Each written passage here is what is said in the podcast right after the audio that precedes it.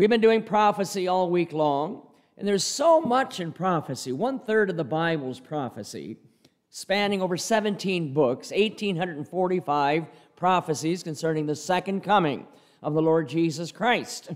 And so the Lord Jesus fulfilled all the prophecies of his first coming in detail, and he will fulfill everything that we preached this week will be fulfilled. And the message tonight is prophecy, and it will happen. You can try to excuse it, you can try to rationalize it away, or make, make some kind of joke about it, but it is true and it will happen. This is the future. We're going to have that in just a couple of minutes, but first, my wife is going to come and share with us again what's called a sacred recitation. And, and, this is a recitation that is for everyone young people, teenagers, young adults, older adults. So listen carefully, and it'll lead us right into the message.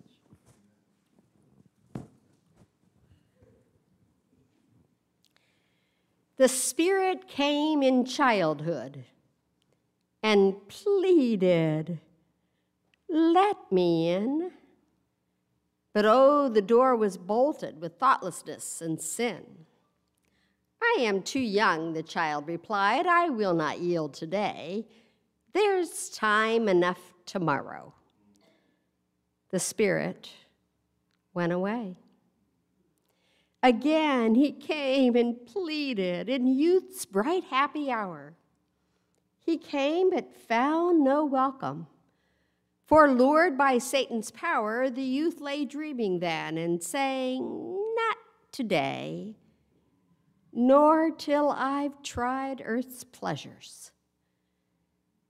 The Spirit went away. Again, he called in mercy and manhood's vigorous prime, but now he heard no answer. The merchant had no time no time for true repentance, no time to think or pray. And so repulsed and saddened, the Spirit went away. Once more he came and waited. The man was old and ill. He scarce could hear the whisper. His heart was cold and still. Go, leave me when I need thee, I'll call for thee, he cried. Then, sinking on his pillow, without a hope, he died. If you reject God's final call of grace, you'll have no chance your footsteps to retrace. All hope will then be gone, and doom you'll face. Oh, hear his call this could be God's final call.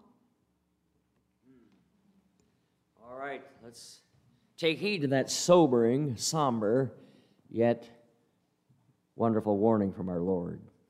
So let's pray together. Father in heaven, we again unite our hearts together. I trust we're one here tonight in our thought that your word is truth, and your Bible is prophetic, and it does give us the truth and the reality of future events as they will unfold through your great sovereign prophetic plan. We see fulfillments on every side in the nation of Israel and in this world. Things that you said would happen that are happening. And even tonight, now, we preach about a future event that is also very serious and very sobering and will provoke thought. How we pray it would also be used of the Spirit of God to bring conviction of sin and a convincing that the message of Jesus Christ is true and real, and we must believe and receive Christ as our Savior and Lord. How we thank you for the week that we've enjoyed together. These are very special people to us. We love Anchor Baptist Church. We love Pastor Turner and Becky and, and, and Pastor Kevin and all these dear, dear people that have so encouraged us and blessed us this week. Thank you for Brother Yassine as he takes us to the airport tomorrow morning. Thank you for his time and labor. And we pray, Lord, that you bless now as we listen. It's so easy for our minds to wander off or be distracted. How I pray the Spirit of God would keep us in tune and that we'll be thinking and responding to what we hear. In Christ's name, amen and amen. Here is a message tonight from the book of Revelation. The look, the look, at these final events of God's prophetic plan in Revelation chapter 20. Now, God is a God of love, but He's also a God of justice. And here's a message we must preach with a tear. I would rather preach a hundred other things than to preach what God has led me to preach tonight. But this is what He wants. This is the message that we give to you tonight. I trust, born of the Spirit of God, and that we would think seriously about our future. And God warns everyone. Know, that's the wonderful thing about God, and that's what's very positive that God warns us to flee from the wrath to come. He doesn't have to do that. Do you understand that every one of us are sinners deserving of judgment? Do you understand that every one of us loved of God and yet we willingly break his laws? And so we deserve judgment. God didn't have to warn the Ninevites when he sent Jonah with the message, Yet 40 days and Nineveh shall be destroyed. Why didn't he say 20 days, 10 days, 5 days? He could have said no days. He didn't have to warn the Canaanites. He didn't have to warn those, day, those people in the days of Noah. When Noah, as a preacher of righteousness, preached for 120 years. Judgment's coming. The flood is coming. Get in the ark. It's the only haven of safety. It's the only salvation. All, all were invited to get into the ark. But everyone except Noah's family rejected and refused the message of warning. And when God loves us, He warns us. He didn't have to do that. God, in His justice, could send every one of us to hell, and we would deserve it. He could have said, You've all sinned against me. I'm going to send all of you to hell, and I'm going to start over again. I'll create a new Adam. I will create a new Eve who will obey me. He had every right to do that. And instead, he saw you, and he saw me in our great need and plight, that you've all sinned against me, and you all deserve condemnation. But I will intervene, and I will interrupt your sinful lifestyles to present to you the salvation of God through the, the Lord Jesus Christ. And maybe tonight, He will divinely and miraculously interrupt your life Amen. to bring you to the true salvation that He offers by His grace. Amen. Not through religion, not through good works, not through self righteousness, but by His grace. Revelation 20, verses 11 through 15. John the Apostle is writing under the inspiration of the Holy Spirit and John is actually given a glimpse of that final judgment. I believe John saw the very event. Remember, God is totally outside the realm of time. He created you and me in time and space, but He's not limited by time and space. And He could actually show John the event that is yet future, the event that is prophetic, that the event that actually displays God's love and warning to any who are not yet in the faith of Jesus Christ. But let's read it, and then I want to expound it for you in three points. Three P's. We like P's. Revelation 20, verse 11, John says, I saw it. I saw it. I saw a great white throne him that sat on it, from whose face the earth and the heaven fled away. And there was found no place for them. And I saw the dead, small and great, stand before God. And the books were opened. And another book was opened, which is the book of life. And the dead were judged out of those things which are written in the books according to their works. And the sea gave up the dead which were in it, and death and hell delivered up the dead which were in them. And they were judged, every man according to their works. And death and hell were cast into the lake of fire. This is the second death. And whosoever was not found written in the book of life was cast into the lake of fire. John said, I saw it. I saw it. A great white throne. Not great in its size, but great in its majesty. White, not necessarily the color, but symbolic of the dazzling purity of the one seated on that throne. I saw a great white throne, the very throne of God. And who's sitting on that throne? Who's the judge here? It is the Lord Jesus Christ. He said, Well, won't that be God the Father sitting on that throne? No. Jesus said it in John 5 22 For the Father judgeth no man, but hath committed all judgment unto the Son. In Romans 2:16 it actually points clearly that the one on this throne is Jesus Christ. And do you understand the implications of that? Do you understand that all of these people, billions of them standing before God, standing before God the Son, that Jesus Christ loved them and died for them the Lord Jesus suffered on that cross the pain and the penalty of our sin. He bore our sins his, in his own body on that tree, on that cross. He loves every soul. Hebrews 2 9 says he tasted death for every man. 2 Corinthians 5 15, and that he died for all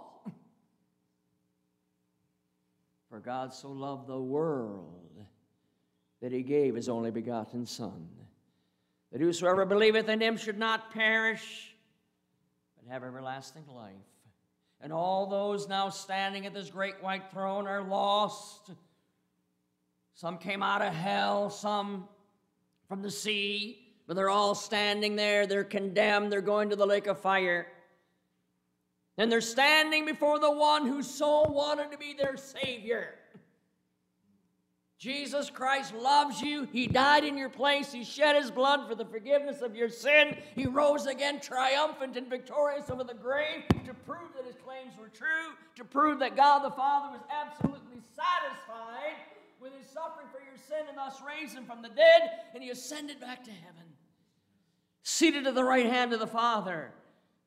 And at the will of Jesus Christ, evangelists are called, pastors are called.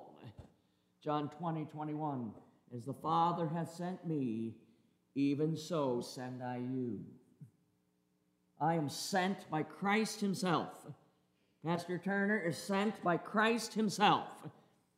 And we were called of God and now thrust into these ministries of which we herald the gospel of the Lord Jesus Christ that souls might be saved. It pleased God by the foolishness of preaching to save them that believe.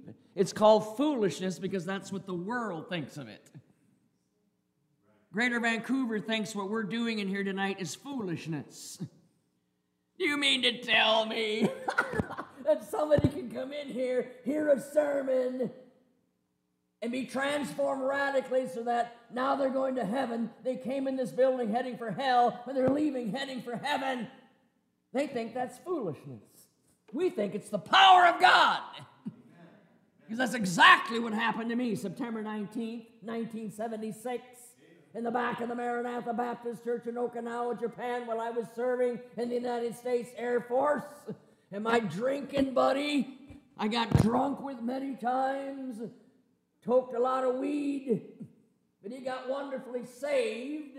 I didn't know what that meant. I've been saved, I've been saved. I thought he was drowning in the East China Sea. What do you mean he got saved? I'm going to be baptized tonight with believer's baptism. What's that? I never heard of that before. I was a good old Roman Catholic boy, got baptized as a baby. Come and watch my baptism. Well, I did that night, that Sunday night. I went in there as lost as lost could be. I went into that church house, breaking the laws of God, loving sin and Satan and self. I went in there and I heard the saving gospel of Christ that night. And I was wonderfully saved, dramatically saved. I left that church house totally changed, saved on my way to heaven. See, the world thinks that's foolishness, but God calls it His power to save. And so I saw a great white throne, and Him that sat upon it, which is Jesus Christ, the same one who wanted to be these people's Savior, is now their judge. They couldn't believe they could have had him as Savior Lord of their lives. But they chose differently. And God gave you a free will to choose, and He will not violate it. If it's your choice to reject, resist, and refuse Jesus Christ as your Savior and Lord, God will not violate. He will not force you to come to Him. He only presents to you His gospel and His plan of salvation his desire to save your soul so that you can be with him forever. That's God's will. 1 Timothy 2 4, who will have all men to be saved and to come under the knowledge of the truth. He's not willing that any should perish, but that all should come to repentance, 2 Peter 3 9. And, and so the Lord Jesus, who wanted to be their Savior, is now their judge. And he's sitting on this great white throne from whose face the earth and heaven fled away, and there was found no place for them. No place for them. Billions standing before him. Certainly, there's found no place for them in heaven, for they died in their sins. But literally, there was found no place for them to hide, no place to escape. See, right now you can hide. Adam and Eve hid from God in the garden. Isaiah 53, we hid our faces from him. He was despised and we esteemed him not. See, now you can hide. You can hide behind a religious system. Well, our religion doesn't teach hell, we, we teach annihilation.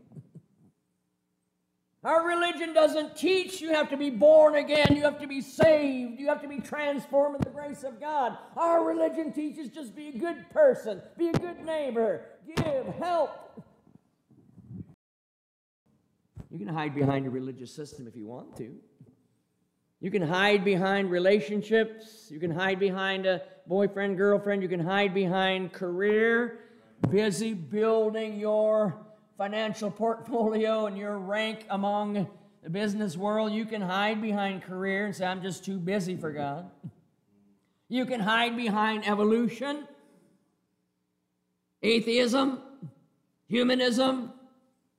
You can hide behind these things right now if you choose to. And if you're hiding behind atheism, the main, the main reason you hide behind that is because you're trying to escape this very event. The atheist is trying to escape accountability to the God of heaven who created them. And if I can explain away God or deny that He exists, then I can sin my fool head off. Never have to worry about guilt. I can sin to my delight never have to think about standing before a God and giving account. Oh, atheism is a nice thing to hide behind. Agnosticism humanism, a host of other isms. You can hide now. You can hide behind a hundred flimsy excuses now. But in that day, you'll not hide. In that day, there's nowhere to escape. In that day, you'll be laid open and bare before the one with whom you'll have to do. And then we find our three P's Who are the participants? What is the purpose of this judgment? And what is the ultimate penalty? So, who's standing here? Who are the participants? John tells us in verse 12, and I saw the dead. The dead, the spiritually dead. Four times in verses 4 through 12 through 15, you have the dead, the dead, the dead, the dead. These are the spiritually dead, small and great. There will be kings and queens, there'll be popes, there'll be imams, there'll be pundits, there'll be all kinds of great religious leaders, there'll be all kinds of great businessmen, all kinds of great people. And then there'll be the small, the peasants, the plebes, the servants, the slaves of history, small and great, stand before God. These are the spiritually dead. Do you realize we are born spiritually dead? We're born spiritually dead. We're born with a corrupt, depraved human nature. We are born in Adam. Wherefore, as by one man, Adam, sin entered into the world, and death by sin, and so death passed upon all men, for that all have sinned.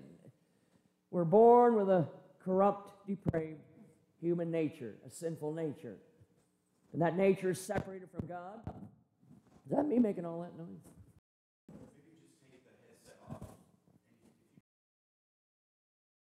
Taking this off.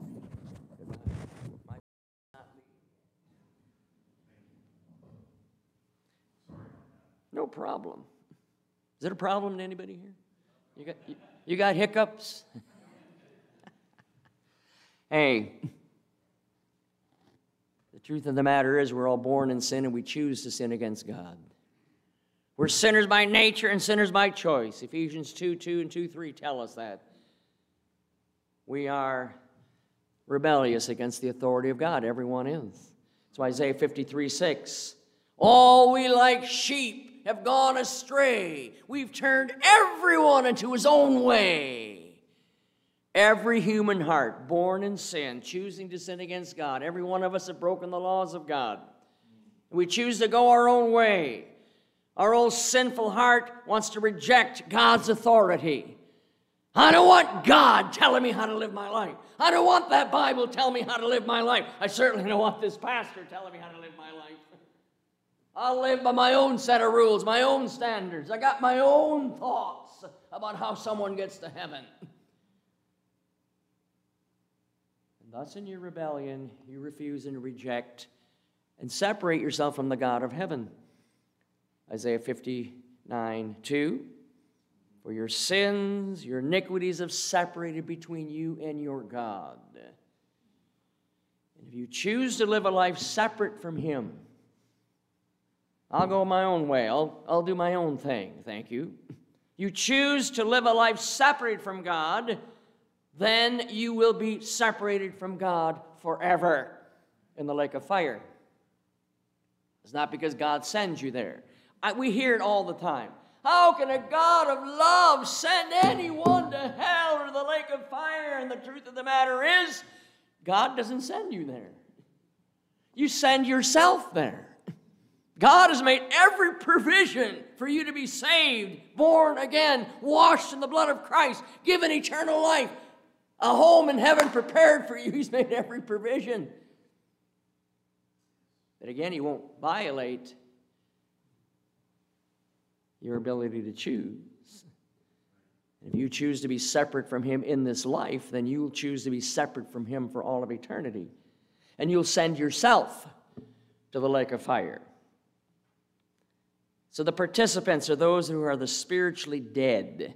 We were born spiritually dead, and we continue to be spiritually dead until we have this dramatic, saved, born again experience. That's what Ephesians 2 1 says. And you hath he quickened, you hath he made alive who were dead in trespasses and sins. Every one of us born spiritually dead in trespasses and sins, and we stay that way until He quickens us, till He resurrects us, He makes us alive in this life. We can be saved, we can know that we have eternal life. God wrote this book so that you can know you have eternal life, 1 John 5 13. And so spiritually did. The Bible says all of us were born on the broad road heading for destruction. And we stay on that broad road heading for destruction until by faith, through grace, we receive Christ as our Savior and Lord. And then the Lord reaches down to that broad road heading for destruction and plucks you off of that road. And by His grace and mercy and love and compassion, He places you on His narrow road that leads to life. Matthew 7 13 and 14. So these participants are the spiritually dead. These participants are those that have no rebirth. Jesus said in John 3 3, except a man be born again, he cannot see the kingdom of God. John 3 5, unless you're born again, you will not enter heaven. Jesus said that. I didn't say it, he said it. Well, if Jesus said, except a man be born again, he cannot see the kingdom of God, we better know what he meant. Are you interested in that?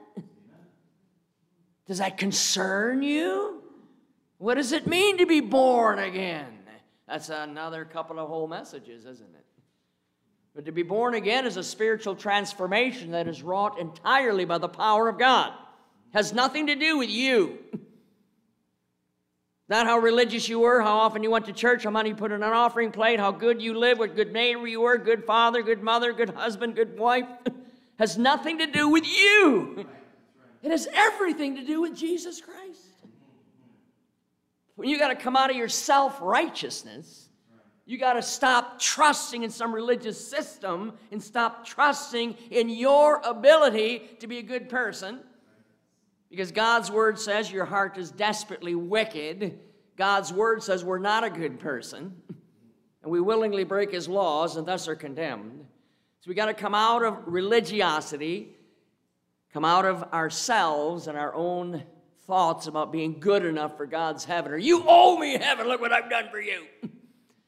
no, for by grace are you saved through faith, and that not of yourselves. It is the gift of God, not of works, lest any man should boast. Ephesians 2 8 and 9. Wouldn't heaven be an awful place if we got there based on what we did? So I meet Pastor Turner up in heaven. He says, uh, Brother Chauvin, you got a minute? Uh, yeah, yeah, I got all of eternity. Why? uh, would you sit down here with me? I just want to rehearse for you all the things I did so that I could go to heaven. See, that won't happen. None of us, none of us get to heaven based upon what we do. We get to, be, we get to heaven based on what Jesus Christ has done for us. It's all Christ. And you got to come out of religion into relationship.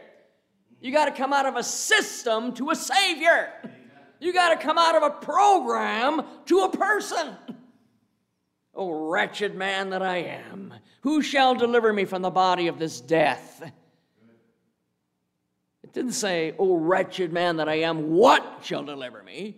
What baptism? What sacraments? What laws? What traditions? What good things can I do? No, the answer's not a what, but a who.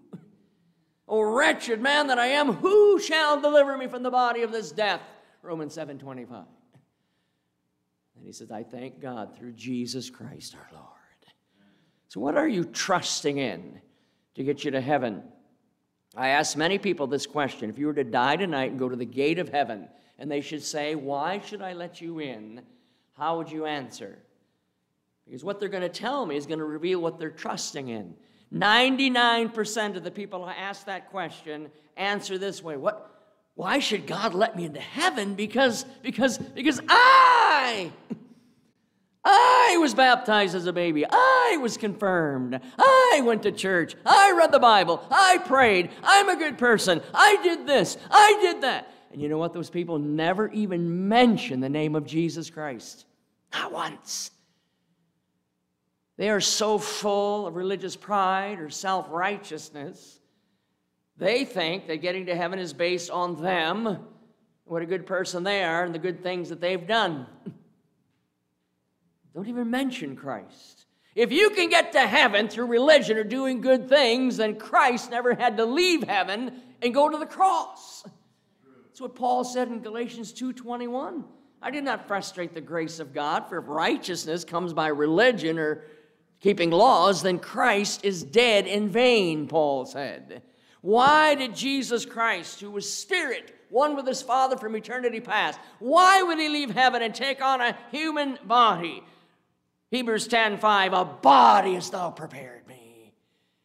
And God, who is spirit, takes on humanity. He didn't leave his deity behind, he was still God, but he added humanity to what he already was.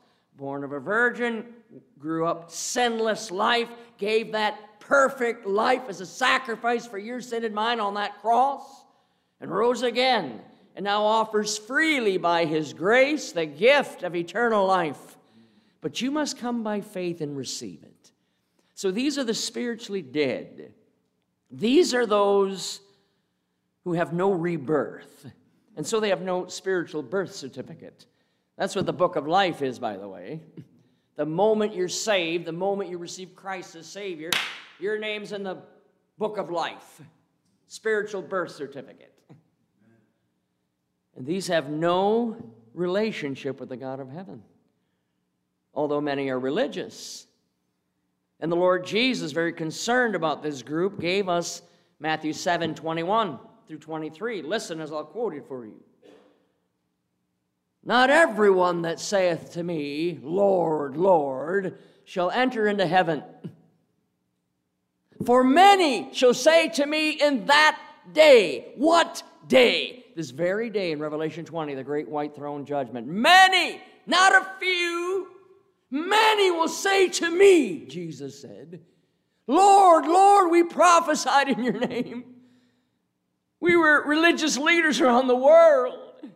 We were imams and pundits, and, and we were popes, and we were bishops, and we were uh, good religious people. And in your name we cast out devils, and in your name we did many wonderful works. And that's what they were trusting in.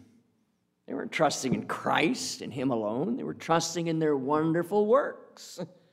And so these even religious people are so shocked and surprised that they're standing there before the judge, ready to be condemned and thrown into the lake of fire. We're good people. We're good religious people. Why are we standing here? You're standing here because you trusted in religion and you trusted in your own good, wonderful works to get you to heaven. You didn't trust Jesus Christ who was sacrificed for you on that cross. You didn't trust his shed blood, which has power to forgive sin and cleanse you and save you. You didn't, trust in the one who rose again from the dead, who now gives the promise that you can be saved by grace through him. And so they will hear the word of the Lord Jesus in Matthew 7 23 Depart from me, ye cursed Depart from me into everlasting fire. He says, You know why? Because I didn't know you. I know you not. You were never born into my family. You didn't have any personal relationship with me. Yes, you were religious. Yes, you had some good things under your belt, but I didn't know you. See, those who are saved and born again are known of Christ. John 10 27, my sheep hear my voice and I know them. Does he know you? Depart from me, you workers of iniquity. I never knew you. Do you realize that religious enterprise apart from Christ and his Spirit is iniquity with God? Iniquity is crookedness, it's perverse. Religion apart from the power of the Holy Spirit is iniquity to God. And so these are the participants, the spiritually dead, no rebirth, no birth certificate, no relationship with the living God. So, what's the purpose of this judgment? The purpose of this judgment is not destiny. This judgment is not to say who's good and who's bad and uh, good out. good out works out way bad, and so some are going to go to hell and some. No, who's ever at this judgment, it's already settled. Your destiny was settled when you died in your sins. And that's what the Lord Jesus said. He said it a number of places, but John 8 24, if you believe not that I am He, you shall die in your sins, Jesus said. And then you know these words. Listen to this the words of our Lord Jesus Christ, John 3 16. For God so loved the world that he gave his only begotten Son, that whosoever believeth in him should not perish, but have everlasting life. For God sent not his Son into the world to condemn the world, but that the world through him might be saved.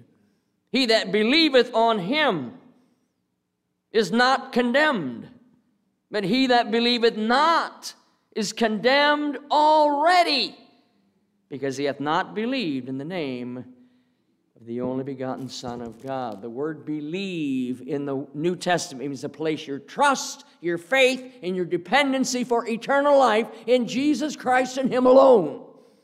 Not Jesus Christ plus a religious system, not Jesus Christ plus my own good works. Christ alone. I come to Christ as a humble sinner I come to that cross where Christ died as a sinner, inviting the crimson flow of his blood to cover me, to save me, to forgive me. The purpose is not destiny, but degree of punishment. That's the purpose of this judgment. The lake of fire will be hotter for some than it will be for others. Everybody at this judgment is going to the lake of fire. but the degree of that punishment will be ter- determined. These people are judged in two ways.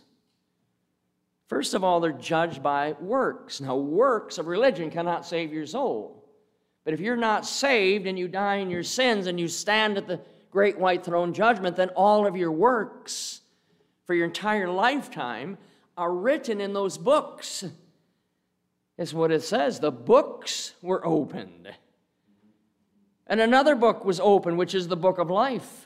And the dead, the spiritually dead, were judged out of those things which were written in the books according to their works. Every single thought and deed and action and motive, everything you've ever done is written down in books in heaven. Now, are they written down because God can't remember what you did? Let's see. Let's see. Uh, uh, uh, Bub over there, what, what did you do? No, they're written down so that when they're rehearsed before you, you understand that you deserve the judgment. This is Romans 3:19. That every mouth may be stopped and every soul becomes guilty before God because there are many people standing there. They don't think they deserve to go to the lake of fire. I'm not guilty of anything. I, I, I was a preacher. I, I exorcised demons. I, I, did many good. What, see, many people today are not convinced that they're lost and heading to hell. On the contrary, they think they're good people and they're trusting in their own goodness. And so all the things are written in the books and will be rehearsed before each one of those coming before Jesus Christ that they may know that they deserve the judgment that's about to come. That every mouth may be stopped.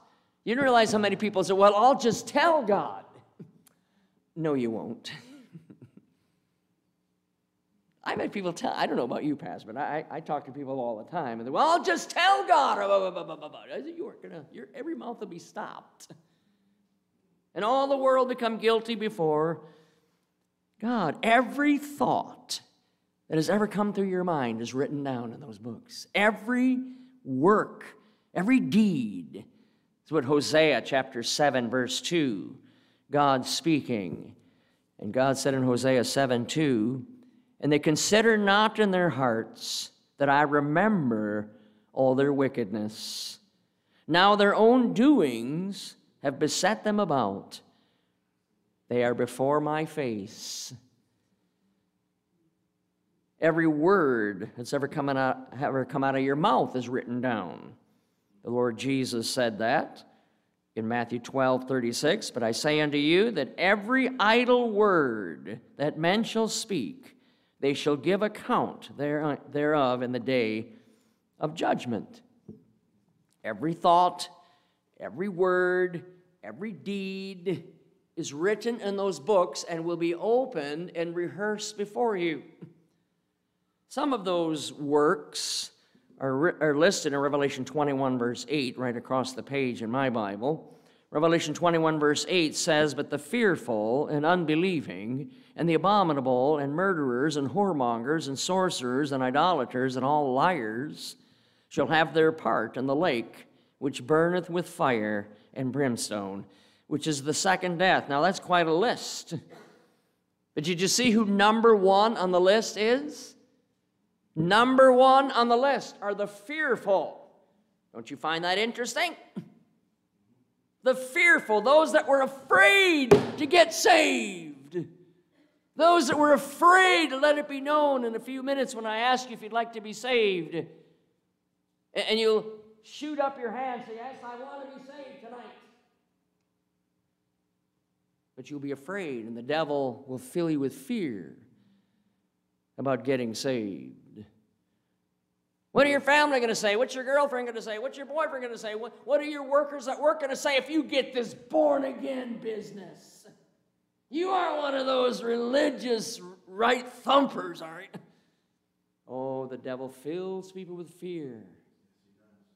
The fearful, the largest group in hell tonight, they may have known they needed to be saved. They may have heard the gospel several times, but they were afraid, afraid to get saved.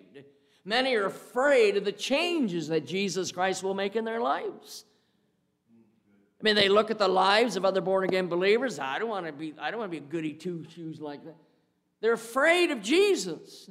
They're afraid of his miraculous power in their lives to totally recreate them and change them. But that is what he's going to do. I'll just put it right up front. You get saved, you'll be radically, dramatically changed by the miraculous power of God. That's what happened to me. I went in that church one way and I went out a totally different way. And the things I loved before no longer love. The things I used to hate, now I love. I was absolutely changed. What a great change it was. But people are afraid of the changes. And so these are the participants, and these are the, the purpose judged by works, and then judged by light. Can I share something from the Lord Jesus with you?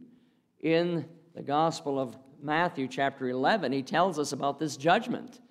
It's not only the works, every thought, every word, every deed, every action, every motive, it's light. Do you realize written in those books is every single time that you had an opportunity to be saved and yet you refused it? Listen to the words of the Lord Jesus, who's talking about the cities around the Sea of Galilee where he did most of his miracles and most of his teachings Chorazin, Bethsaida, and Capernaum. Capernaum.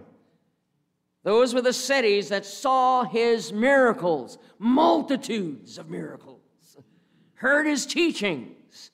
And he says to them in Matthew 11, verse 20, then he, the Lord Jesus, began to upbraid the cities wherein most of his mighty works or miracles were done, because they repented not.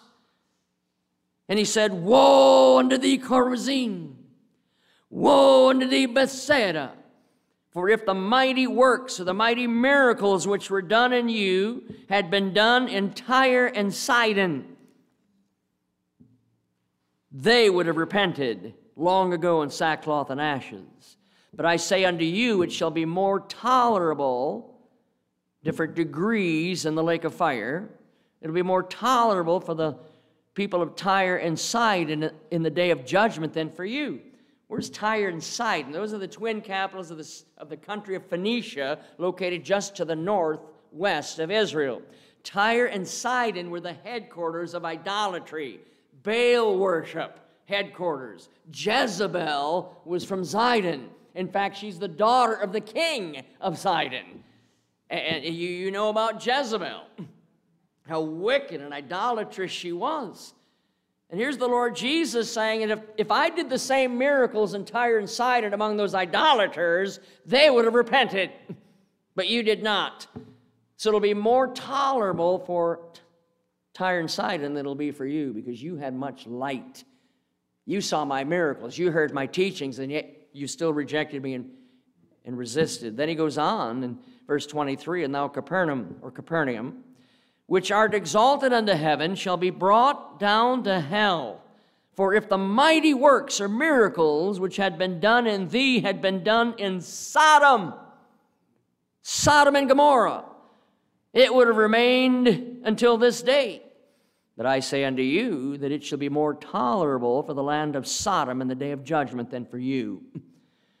Capernaum, or Capernaum, both pronunciations are are proper, Capernaum or Capernaum, they use them both in Israel, was the principal headquarters of Christ.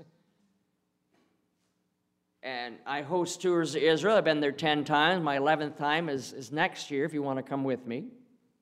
And we'll take you to the very synagogue in Capernaum where Jesus taught.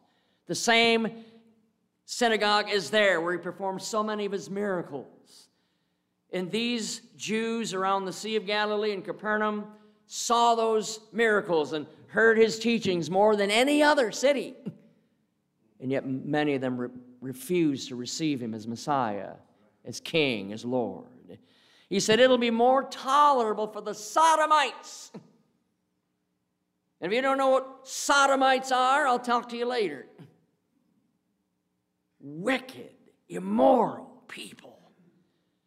They were so wicked and immoral that God had to rain fire and brimstone from heaven in Genesis 19 and destroy them all.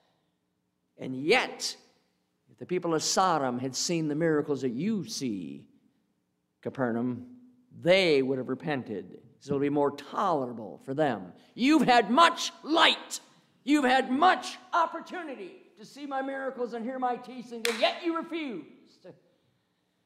There are degrees of punishment in the lake of fire. And then finally, the penalty. What's the penalty? In Revelation 20, in verse 15, Revelation 20 and verse 15, and whosoever was not found written in the book of life was cast into the lake of fire. This is no joke. It's very serious and somber. It will happen. If your name's not in the Lamb's book of life, if you don't have a spiritual birth certificate, you're still spiritually dead.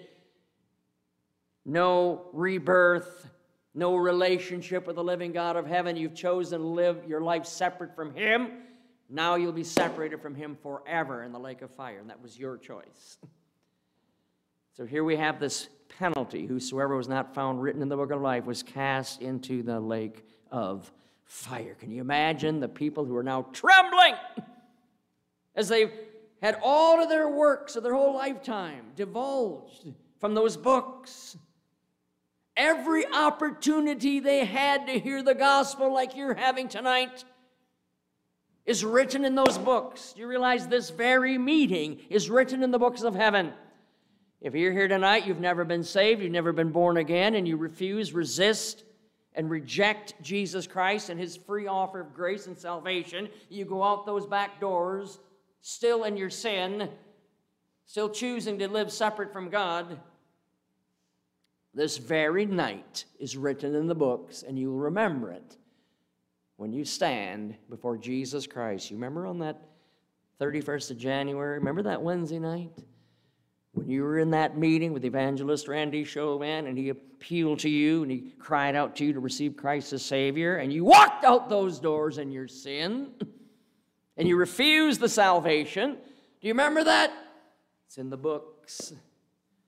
And so the trembling, the crying, the weeping, the fear that grips the heart of those who have just had all of their works and light opportunities exposed and then the awful sentencing, Matthew 25, 41, where the Lord Jesus will say, Depart from me, ye cursed, into everlasting fire, prepared for the devil and his angels. And then the Bible says, An angel, one of the angels of God, will bind you and now carry you to the edge of the lake of fire. I don't know how it's going to be exactly. I don't. I know an angel's going to bind you and throw you into the lake of fire, but is there a long corridor that extends from the throne of God? As the angel has bound you and you're, is carrying you, and, and now you get closer and closer to the flames, you begin to feel the heat coming from off the lake of fire. The closer you go down there, the more you hear the screaming and the crying of those who have gone in before you. Will you turn and say to Jesus Christ, I'm going to the lake of fire, don't you care? And he'll say, Yes, I care. I cared for you so much, I left heaven and died in your place. And my hair was matted by the crown of thorns for you, and my face was beaten beyond recognition. Isaiah 52 14, for you. My back, my legs, my arms, every muscle of my body was shred to pieces from a Roman cat of nine tails for you. And I carried a 50 kilo crossbar down the Via Dolorosa to Calvary to the place where I was crucified, and nails nine inches long and half an inch thick were nailed into my hands and feet, and I was lifted up. And I suffered. I poured out my life's blood for you, and I loved you, and I died to pay the penalty of your sin because you could never pay it yourself.